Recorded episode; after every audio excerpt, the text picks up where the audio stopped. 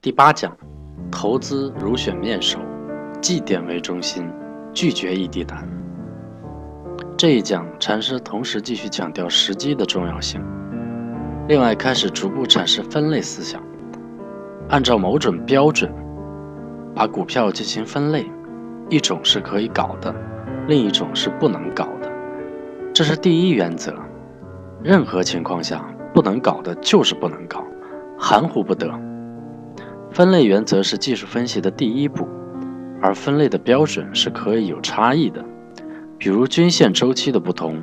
分类完毕后，介入就要利用空头的陷阱。注意，禅师提到的这个空头陷阱很重要，它事实上就是禅论一二三买卖点里的第二类买卖点。大家先有一个印象在大脑里，到后边就会自然地把两者对应起来。在这里，我给大家引入一个思维的概念，用于拓展大家的思维。这个概念叫果导因。所谓果导因，就是不同于传统的因果思维，而是一种反向的逆向思维。传统思维里，大家习惯说因为什么什么的条件或原因将会有什么什么的结果。事实上，在这种思维之下，往往忽略了中间过程中不确定因素对结果的影响。举个例子，大家在交易时的思维是这样的：背驰了，突破五日均线了，走出来大阳线了，很多人就果断地杀进去了，但是进去就被套了，于是整个思维就凌乱了，饱受摧残。这是因为大家永远不知道，在没有结果作为参照的时候，非常容易被一些相同的表象特征带偏。假如我们事先预设一种结果，注意这种结果的预设在走势里最好不要设置为某个价位，因为没有哪种条件下会精确计算出一个特定的价格。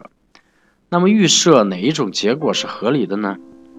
大家知道，在走势的形态上只有三种：上涨、下跌、盘整。所以这种预设形态走势的结果是比较合理的思维。下面具体看如何预设。以日线为操作级别，当一段明显的下跌段走出来后，我们开始有了抄底的想法。我们知道下跌后连续的形态只有两种，盘整和上涨。而如果是盘整的话，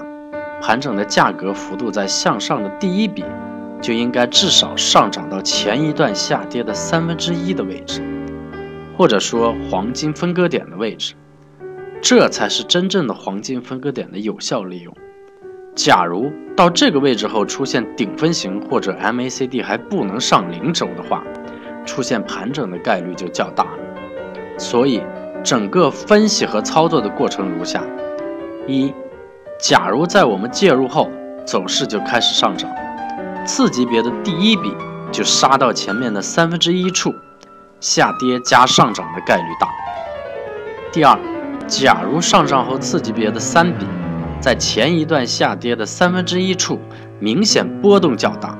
下跌加盘整的概率大。所以究竟下跌后是盘整还是上涨，我们可以根据出现盘整和上涨前的表象特征来做出相应的反应。这就是典型的在交易过程中的果导因思维。通过分类方式可以解决异地的问题，但是异地之后有早泄，如何解决早泄的问题，就是后面禅论技术体系要解决的问题。